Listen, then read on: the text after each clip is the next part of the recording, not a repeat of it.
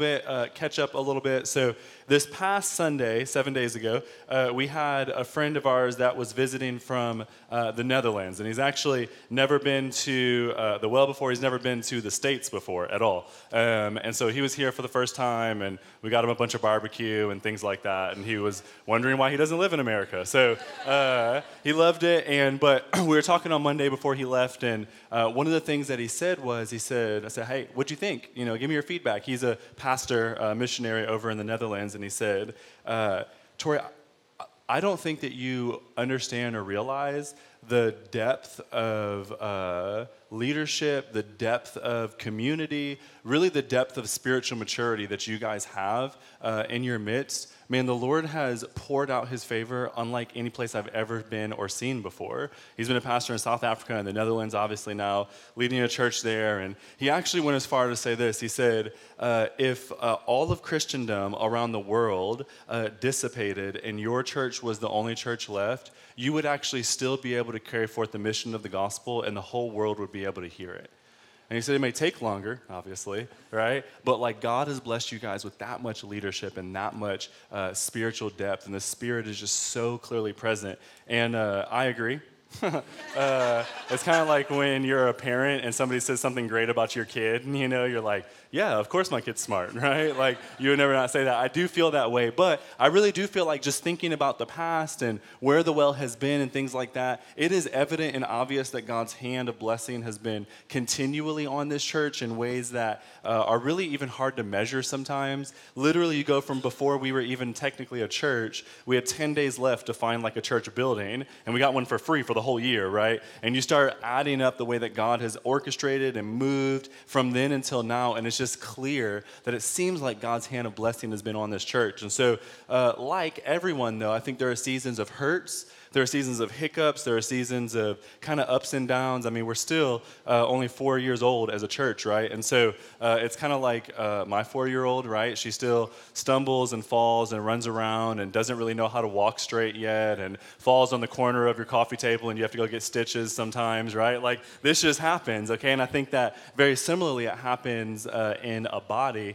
particularly when uh, there is hurt that uh, really there's nothing that people can do about it that uh, it happens either from the outside coming in from a spiritual perspective, or unfortunately from the inside stemming out that really hurt relationships and things like that. And I think that even through uh, those aspects and even through those uh, seasons of difficulty and pain, like God's hand of blessing is still so clearly evident on the church. Even just as a cool little uh, uh, miniature example of that, in the month of May, from what we know, uh, we saw seven people give their life to Christ, uh, either in service or uh, through personal relationships and things like that. And like that, that's a lot, right? Like that's that's a lot of people. Yeah, that is worthy to be freaking excited about, right? Like that is a good thing, you know. And so uh, I I just want you to know that uh, I feel like, and, and, and when our friend said this to me, I really felt that to be true that, man, God's hand of blessing is on this. I hope that you feel, understand, know that, like, your service is not in vain. Like, we are a part of something that is far bigger than ourselves, that literally lasts for eternity right? Like like the salvation of people's souls the the growth and depth of our relationship with jesus like this is literally an eternal thing. This is something that lasts forever more than almost anything else we can put our hands on here on earth. And so uh, God is clearly piecing together our staff, He's piecing together leaders, He's piecing together different puzzle pieces, and even just thinking about really like like things like the worship team let's just say right like literally a year ago we didn't know if we would even be able to have worship some sundays because we had one team and now we have four four whole teams, right? Which obviously is great because it expresses our diversity, and every week you'll see somebody different and it will feel a little bit different. But it's even more great because, I mean, you can plant a church, send a whole worship team, and you would lack literally nothing. right? Like, like, God is clearly orchestrating things and, and maneuvering in ways. And so I think that if I were the enemy, I would try to discourage and sow seeds of discouragement from inside to get us to believe that that's not true, you know? Man, skip the enemy, right? If I wasn't about to preach a sermon, I would say a more aggressive word than that. Uh, like the enemy does not have uh, his, his, his uh, ability to input darkness where light is. That does not happen. Where light is, it pushes back darkness. And so I pray that we would be advocates of that, that we would recognize that. And so I just want to encourage you don't lose heart Like, don't lose heart. You know, God is doing such good things here amongst our body. And I think that we have an opportunity to know, to love, to bless the Lord ourselves, but by God's grace, also bring this knowledge, this love, this blessing of Jesus to Austin and to the world around us. And so I pray that we would not grow weary in giving ourselves to that which would is eternal. I pray we would not grow weary from running hard for our King because he is worthy of all glory, praise, and honor forever and ever. And I hope that you feel that and you uh, understand that. Amen? Okay. I will readily admit I thought that on Monday, really felt like Laura was giving that to me. And then I read our text this week and I was like, there has got to be the most awkward transition that has ever existed between a point of encouragement and the text that we are in, okay? So I hope that you remember that. Like, store this over here. That wasn't a part of the sermon, all right? Because now we're going to move into the sermon and uh, it's going to be difficult. So if you have your Bibles, go ahead and grab them. Uh, we will be in Genesis chapter 34 uh, for pretty much the whole day. Uh, if you don't have a Bible, there's some under every second and third chair around you. You can also follow along on your phone. If you have the YouVersion app, click on uh, events, type in the Well Austin. You can follow along that way. Uh, you can also take, I think, this link. Do I have my slides up? Yes, there we go. You take that link and put it right into your browser, and you can follow along that way. Uh, we want your eyes on the word, so whatever that looks like, do that, okay? Let me go ahead and set pace for a second because we are admittedly going to be talking about a very, very sensitive topic. So, one of the benefits about preaching the Bible expositionally, which means chapter by chapter, verse by verse, is that you can't skip over texts like this.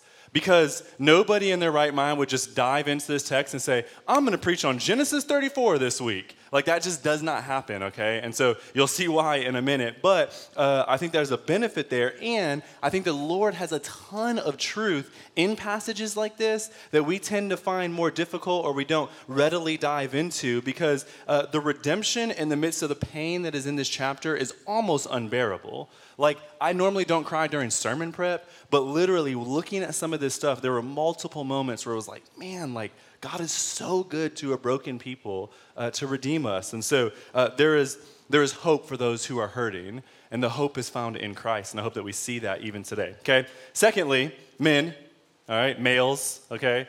God has a phrase that he likes to use with Job over and over again where he says, Gird up your loins.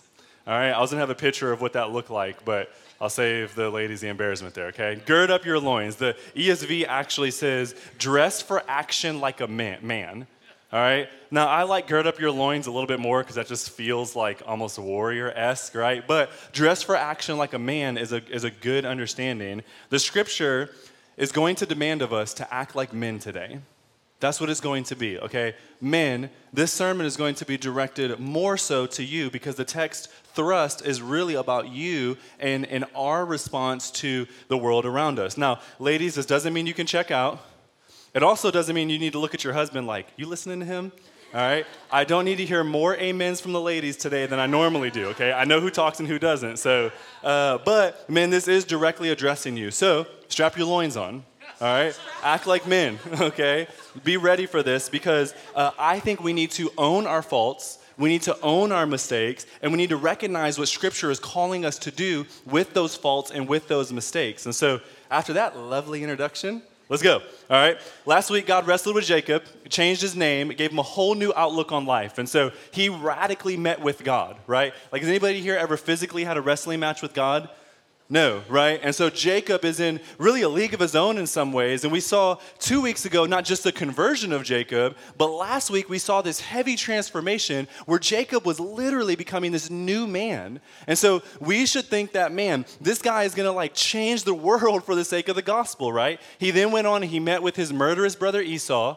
And Esau, instead of murdering him, forgave him. And so, really, it looks like all is right for the patriarch. He's believing in God, these blessings are coming, and really the story of redemption is starting to unfold. And that's where we're going to pick up today. Uh, we're going to pick up two verses, three verses before chapter 34. So, uh, Genesis 33, starting in verse 18. It says, And Jacob came safely to the city of Shechem, which is in the land of Canaan, on his way from Padan Aram, and he camped before the city. And from the sons of Hamor, Shechem's father, he bought for a hundred pieces of money the piece of land on which he pitched his tent.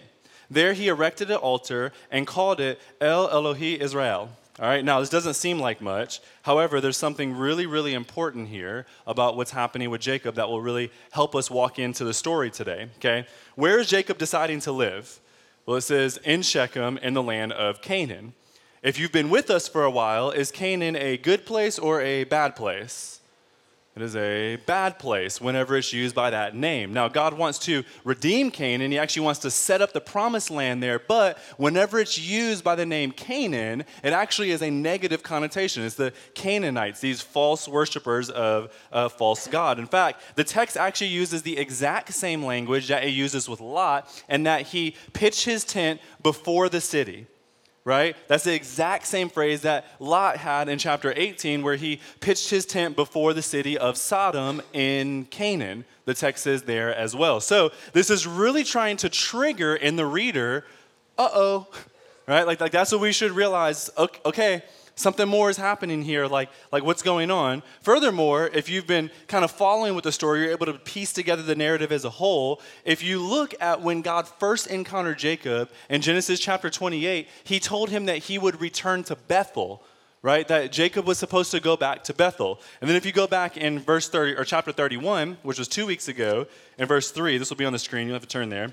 But it says, The Lord said to Jacob, Return to the land of your fathers and to your kindred, and I will be with you. They were in Bethel, and this is where they were supposed to return. And then if you look at Genesis chapter 35, verse 1, which is the verse right after the end of our story this week, it says, God said to Jacob, Arise and go to Bethel and dwell there. So, literally, surrounding the text is this idea that Jacob is supposed to go to Bethel. It's behind him, it's before him. He is supposed to make his dwelling in Bethel. But Jacob actually stops short of where God is actually calling him to go. Now, he does erect an altar which is one of the first times he's done that. He actually calls it by the name of the Lord. And so he's kind of doing the right things, but he isn't really being obedient to what God has actually called him to do. He's not doing the right things fully. And so the first point here, which is easy and it's actually pretty applicable to all of us, is that it's not enough to do godly things if they're not done in God honoring ways. It's not enough, okay? To put it another way, you can't just worship God and do with God whatever you want to do, right? It doesn't work like that you don't have the say in this. We have to be submissive to God and obedient to Him because He's not just our friend and our Savior, but He's also our Lord, God, and King. And in this lordship, there's a demanding of obedience, okay? Now, many of us kind of want God how we want God, right? No amens there? I know I do, right? I want God how I want God, how I think He should act, how I think He should be. And I think a lot of us do that as well. We're not really willing to do what he actually calls us to do, yet we still end up desiring his blessing. You know, we don't follow him, but then we still want the blessing of God as if we are actually being obedient. And here's the crazy thing, though, is that God's command is for our good. And we see this all the time throughout Scripture. He, he doesn't command things of us that do not directly result in our good, in our benefit, in our joy. And so we want the blessing of God, but that's actually found in obedience because over here is where the goodness of God dwells. When we reject that, when we kind of do our own thing, then we're stepping outside of the will of God. And outside of that, there's pain because God is for your good. He's a good father, right? It's kind of like with my daughter, you know. I don't like enjoy her suffering. I don't look forward to her suffering. So I don't say things like, go into the corner. You don't get any dinner tonight. I want you to sit in the corner and look at the wall and be obedient to me. And that's it, for no reason, right? Like, who would do that, you know? And we kind of smile because we know the absurdity of that, but I think that some of us think about God's law like that. Like, there's something that, that He says to us that isn't actually for our benefit. You know, no, I tell her things like, hey, stop swallowing the pool water so that she doesn't throw up and shut down the Y. yes, in case you're wondering, that is a true story, right? So I'm not trying to ruin her fun, right? I'm trying to promote her fun, but I tend to happen to know things that are for her good because I'm a lot older than she is, right? And so the God is the same way with us. And so Jacob stops short he then kind of wants the blessing of God. He kind of is following God, but he's kind of not following God. And that's what actually propels us into our story today. So, Genesis chapter 34, starting in verse 1. Now, Dinah, the daughter of Leah, whom she had borne to Jacob, went out to see the women of the land. And when Shechem, the son of Hamor, the, the Hivite, the prince of the land, saw her, he seized her and lay with her and humiliated her. And his soul was drawn to Dinah, the daughter of Jacob. He loved the young woman and spoke tenderly to her. So Shechem spoke to his father Hamor, saying, Get me this girl for my wife. Okay? This will be and is one of the hardest stories of the Bible. Simply put, uh, Dinah gets raped by Shechem. Okay, we see that even in the text and the language of the verbs that are used there. It says he saw, seized, lay, and humiliated her. Right? He humiliated this woman. However, in verse 3, all of a sudden it says that his soul was drawn to her or he loved her. Okay? There's really no clean way to put this. And so I'm going to say it directly as it is. Uh, every single time that sex is done in a violating way in Scripture, the perpetrator always has corrupt, ungodly, distorted views of, uh, of sex in general. Every single time. It does not matter what story you look at. Every time it's not handled the way that God calls it to be handled, the perpetrator ends up with this kind of skewed mind. And so here, he rapes the girl, and then all of a sudden he thinks, oh, wait, my, my soul is drawn to her. And over and over and over again, you actually see examples of this, whether it is as extreme as this or even just something like uh, sex outside of marriage or something. Like literally every single time time, the, the, the, the, the mind of the person kind of gets wrapped around because God knows this powerful gift that He gave us. And when it is used in a way that He would not have us use it, then it really kind of distorts every single time in Scripture. And so, unless we are kind of outside of that, unless we are better than some of these people in Scripture, we can know too that, man, that is true even for us. We need to learn how to enjoy the great gift of sex. Every time it's not handled well, there's all over the place. But we see even in this, right? He says that he loves her, but then in verse 4, he says, uh, Go get this girl right? He calls her a girl, which is actually a very demeaning term. In fact, in verse 3, the narrator calls her a young woman. And actually, Shechem himself, when he's talking to Jacob's brothers in verse 12, he also calls her a young woman. And so he knows what she actually is. He's trying to honor her in front of people, but in his heart, when a true him is kind of revealed, he sees her kind of as nothing, just as property for him to be able to use as he wishes. And so the first character of the text screams at us not to be like this man, and that is Shechem. And Shechem is licentious. Licentious simply means that you do whatever you want to do with no regard to the law. You, you move how you want, you, you do what you want. You are the, the lawmaker in your own life. And when little boys in men's bodies do whatever they want to do, then everyone around them gets hurt. Everybody around them gets hurt every single time. When boys who are actually men, they're 20, 30, 40 years old, but they, but they are emotionally, they are spiritually, they are psychologically still like little children. When they just do whatever they want to do, then everything around gets distorted and corrupted and hurt in very aggressive ways. Men, you need to act like men. You need to act like men. Now, maybe it's not like Shechem with rape, so you would try to excuse yourself as if you don't do this. But really, when we say, I'm gonna do what I wanna do with no regard to anybody else except for myself, when we have that mentality, which if we're honest with ourselves, we have often, then we end up hurting everybody around us because God has given you as a male power. And when you yield that whatever way you want to, you're swinging a sword wildly and people around you get hurt. We have to be careful with this gift that God has given us, men. And we need to act like men. If you follow Shechem throughout the story, he hurts everybody around him. Actually, a whole village ends up dying because of his actions and his fibbing and lying. And so you can read that text more if you want, but it's super important, guys, for you to get this. He's licentious. He does whatever he wants to do, no regard for anybody, and he hurts everyone around him. And the text is yelling at men. We have to act like men. We have to act like men okay? Then it immediately moves us into our next character, that of Jacob.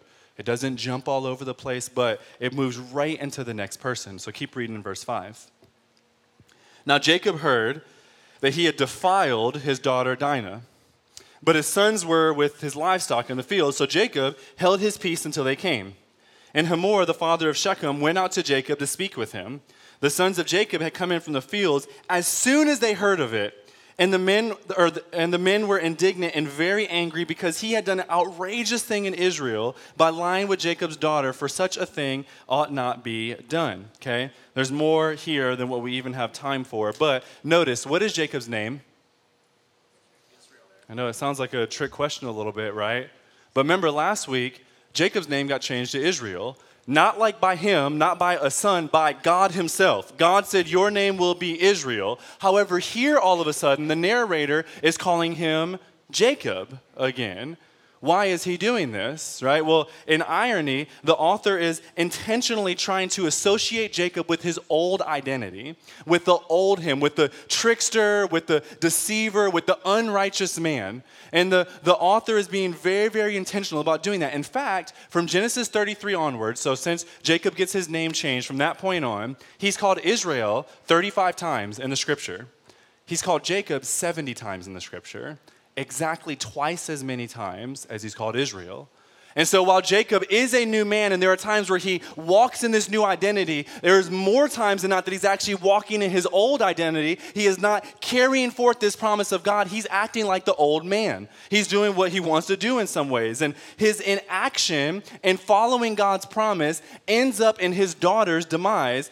And then what does he do? He stays silent or holds his peace, the text says, as if there's any peace in this whole situation. Jacob is there and he's silent. Jacob, the guy who literally talks too much, right? Who's over aggressive, whose emotions are always on his sleeve. Like, remember when his son Joseph is presumed dead? He weeps and he mourns, and nobody can comfort him for months, it says. And then he sees his son again, and he falls down and he's weeping. The son who I love, this man who is filled with emotions, all of a sudden has nothing to say. In fact, the word Jacob is used 11 times in this text, and Jacob talks once. He is inactive.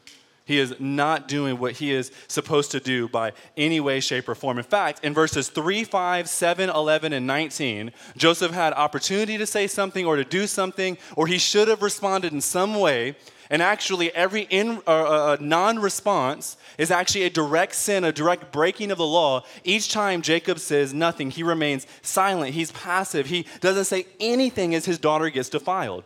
Much like Adam, when he watches Eve eat the apple and says nothing, so Jacob is clearly not the promised seed to come because he follows right in the footsteps of his great grandfather Adam and he says nothing.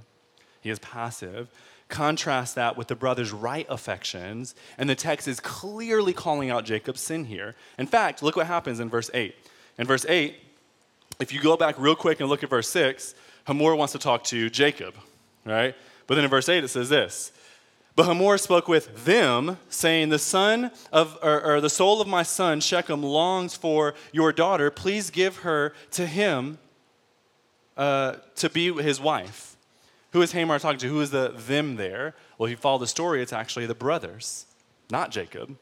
The brothers actually step up and they start doing the action. In fact, he associates Dinah being as their daughter, even though it's actually their sister, because they're the ones that is kind of doing something.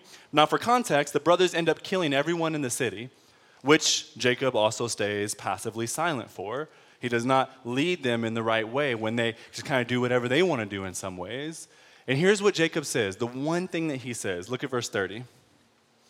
Then Jacob said to Simeon and Levi, You have brought great trouble on me by making me stink to the inhabitants of the land, the Canaanites and the Perizzites. My numbers are few, and if they gather themselves against me and attack me, then I shall be destroyed, both I and my household. Sound like a weird sentence to read? In the Hebrew, there are 16 words there. Eight of them are first person pronouns I, me, my. Jacob is only concerned with himself. That's the only character in all of this that he actually is concerned about. It's him and what's going to happen to him. And he has this fear that, hey, something bad is going to happen to him. So rather than standing up for injustice, he cares too much about himself. He, he cares about what's going to happen to him. So he doesn't say anything. He is passive and he is selfish. He's not protecting his daughter. He's not giving direction to his son. He's too worried about what others may think or speak or act upon him to do anything about it. And so the text is screaming at us to not be like our second character, that of Jacob. Jacob is passive. And when boys are passive, then they hurt everything and everyone around them. Every single time. It's the next point, Co, on that. Every single time they hurt people around them. Passivity will be the death of people around them. Because God has given you, men, men, God has given you power.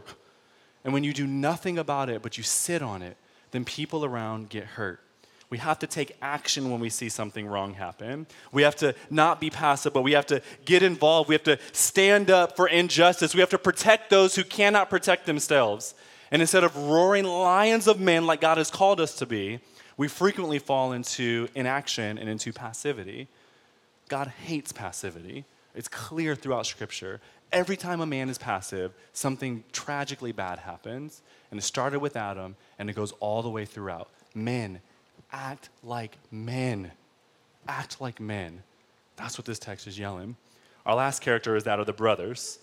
Already played spoiler a little bit. They trick all the men in the city, and we won't read the whole text, but what ends up happening is that they get them all to be circumcised. They said, Hey, we can blend together. We'll give you our daughter. We can take your daughters as well, but you have to be circumcised. And so they all get circumcised. They agree to it because Shechem actually lies to them. He deceives them with his language. And so then they're all circumcised. And then on day three, when they're at their most vulnerable, they go and they slaughter the whole city. They slaughter the whole city for one man's actions. Is that just? Verse 25. On the third day, when they were sore, two of the sons of Jacob, Simeon and Levi, Dinah's brothers, which by the way, these are the, the full brothers of Dinah. Remember, Jacob had multiple wives and multiple children. And so we see why they are the ones that are acting here. But they took their swords and came against the city while it felt secure, which is actually a direct uh, a proverb. Do not uh, fall upon somebody when they feel secure, the proverb says. When they felt secure, and they killed all the males. They killed Hamor and his son Shechem with the sword and took Dinah out of Shechem's house and went away. The sons of Jacob, now here's the rest of them, came upon the slain and plundered the city because they had defiled their sister. They took their flocks and their herds, their donkeys, and whatever was in the city and the field, all their wealth and their little ones and their wives. All that was in the houses, they captured and they plundered. The whole city gets punished for one man's actions. They slaughter, then they ironically take the people's wives, which is actually just another form of rape again, because you know, revenge. This aggression is dangerous, right? Gordon Wenham, who's a, a scholar or a commentator, says this Biblical law gives no warrant for such a terrible act of vengeance. A massacre of all of the men of the city for one man's sin was as shocking to the narrator as it is to modern ears. Yet he does subtly draw attention to the motives of Simeon and Levi by noting that they are not just Jacob's sons, but brothers of Dinah. It was Jacob's failure to act that provoked them to behave in such an extreme way. Had he not loved Leah, Dinah's mother, or her daughter, Dinah, but they did. However, there does not seem to be any doubt that the response of Simeon and Levi and their siblings is being considered excessive by the narrator. Ravi Zacharias, who's a, apologist, a theologian, he says, Sin will always take you farther than you wanted to go keep you longer than you wanted to stay, and cost you more than you intended to pay. You see the anger in the sons and their frustration, and you actually see it even in the very last sentence of this story. Read verse 31 with me, the last part. Jacob says, Me, my, all this. And they say, But they said, Should he treat our sister like a prostitute? They're angry. They're frustrated, right? Jacob's passivity has, has led to this, yet they overly act. They're overly aggressive. They slaughter all men for this one man's sin. And so Jacob's sons are our third character, and the text is screaming at us to not be like them either, for they are over aggressive. Correct to be righteously angry, correct to even try to begin to bring justice and to do something about it, but they slaughtered a whole land and took all other women in the name of vengeance. This too is lack of control. And when boys who are in men's bodies do things like this and they're overly aggressive, then they hurt everyone around them. Everyone around them. Anger, over aggression, this kills people. And so we see the pain of the story and we see what this text is calling us to do. Men, man, act like men. Act like men. This is serious, y'all right? This, this is serious. God has entrusted us. He has stewarded us with the protection, the provision. He has called us to sacrifice for the sake of others, for their edification and for their good. And when we don't do that, things get hurt. This is serious here, right? If you don't do this, this ends up broken and messed up. And if we act like boys and do whatever we want to do, or we're passive, or we're overly aggressive, then things get ruined. And I know I'm being aggressive in my language, but man, come on, come on. We have a responsibility by God to do something with this. This world needs you. It needs you. It is calling out for you. see it all over the place. And all this overly macho, aggressive trash that's being thrown at us, or this passivity and the men kind of shrinking down and doing nothing. Man, both of those are hurting our people. The people around us and the people that we love are hurting. Men act like men. That's what this text is yelling at us, right? The world needs us, the church needs us. We were created to be freaking lions yet sacrificial doves at the exact same time. But when we do what we want to do, then things get hurt. Now, listen, if you don't know how to do this, if you're like, man, this is hard, I don't know how to do this, listen, just ask somebody around you. Find a guy that you respect, that you look up to, who's strong, yet not overly aggressive, who's meek, yet not passive, who has the ability to play both of these sides, who gives his life for the sake of those around him Find somebody like that and just sit around them. Go to their community group or, or, or, or ask them to lunch every week or something. Figure out what it means because we have to be men. We need you guys, guys, men, males, right? We need you. We need you. You have a role to play. But here's the deal if we're honest with ourselves, we know that we all have the propensity and the tendency to fall into some of the sins, do we not? I feel it in my heart I hate standing up for things that's to make me look stupid. I withhold saying things sometimes because I know that it will lose the respect of some people. I, I, I, hate that sometimes I get so angry at my one and a half year old daughter expecting her to be 25, right? That like I feel the anger inside of me. I hate that I am licentious, that I long to do things that the scripture commands me not to do, and I know its punishments, I know the consequences, yet I still am drawn toward that. If we are honest, we all struggle with this at times. Worse, what about Dinah? The woman that's mentioned in the first couple of verses and then never really gets mentioned again. Or what about all the men of the city who essentially get raped in another sort of way? They get killed for doing nothing, right? What about these people? What, what, what does this text have to say about them? Because when men are acting like boys, people get hurt but man, what, what, about, what about all the people that actually got hurt? And do you know who's missing from this text as a whole? The Lord, God Himself. Though the whole Bible is about Him, in Genesis chapter 20, 34, you cannot find His name once. God is absent. He is not present in the midst of this. And so here's the deeper truth in all this when God is absent, this stuff happens. This is exactly what happens when God is not present. when there's no moral authority, when there's no power of the Holy Spirit, when there's no sacrifice of God, when God is removed, then these are the things that happen. But, friends, listen to me, please. Think about the even greater and even deeper truth in this story where God is absent, these things happen. But all of a sudden, place the story in the context of the greater and the context of Scripture and look at the power of God that is found in the cross of Christ. Because here's the deal 2,000 years later, another man would come onto the scene Jesus, right? When God was sitting in heaven and he saw all of his daughters getting hurt by the world around them, all of the Dinahs, you and me, that are hurt by all these other people's sins. God didn't sit up in heaven and say, you know, they, they shouldn't have ate from the tree in the first place. I mean, which he would have been actually right in saying. No, God did not say that. Instead, God made himself a man and came down directly into the middle of this mess. And in irony, Jesus himself surrenders under the hand, though he did nothing wrong. And they saw him, they seized him, they beat him, and they humiliated him. He became a voluntary sacrificial Dinah as he's on the cross naked and everybody is mocking him and he is being abused, Jesus walks into this on purpose. Why? Because he wants to heal our pain. Jesus came and he looks at the soldiers who are mocking him and he says, Father, forgive them, for they know not what they do. This is profound, right? Like, God loves us so much that he would do whatever it takes that you and I, who frequently stumble and we sin, and we are the perpetrators, we are passive, we are overly aggressive. We end up doing what we want to do. We're licentious. Jesus says, I want them to be forgiven. But, friends, the Dinahs, the, the, the other sons, the, the people who have been sinned against, which is you and I, all of us have been the recipients of sin because of other people's mess. We have been hurt. Jesus comes to bring freedom and healing and redemption in that too. He looks at the people who have been hurt and he steps in and he takes their place that he may make them new.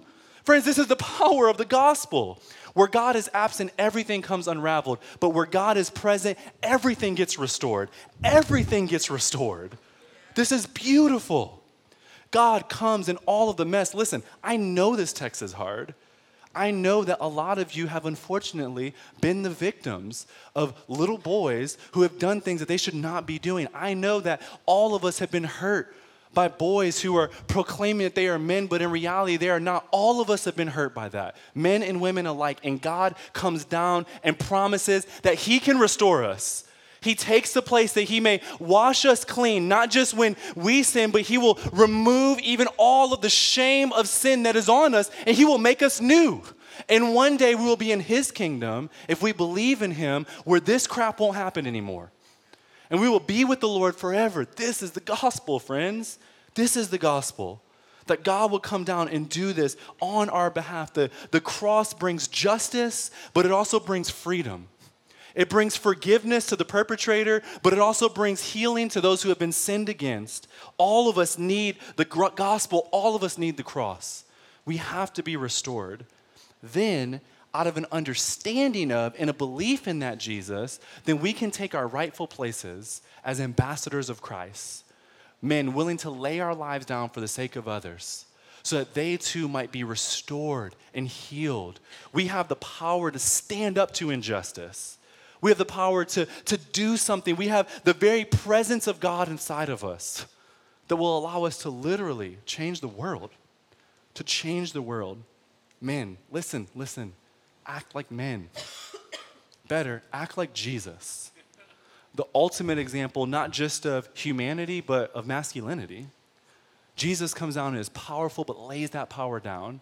He is sacrificial, yet he gives himself for the sake of others, and he lifts them up and he restores them, and he sees the women that are broken thrown before him, and he honors her and restores her and makes her walk anew. This is the king that we serve.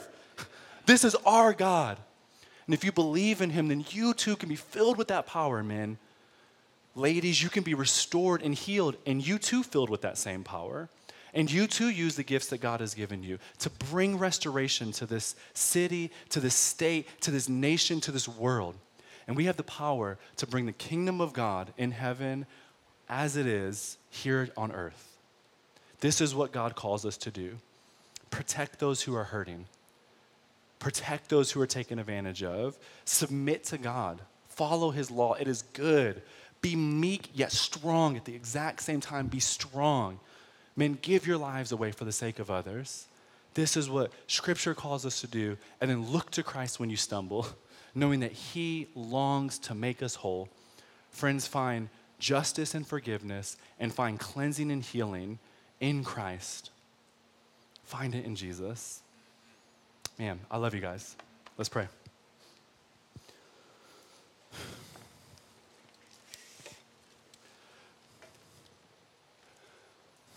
Man.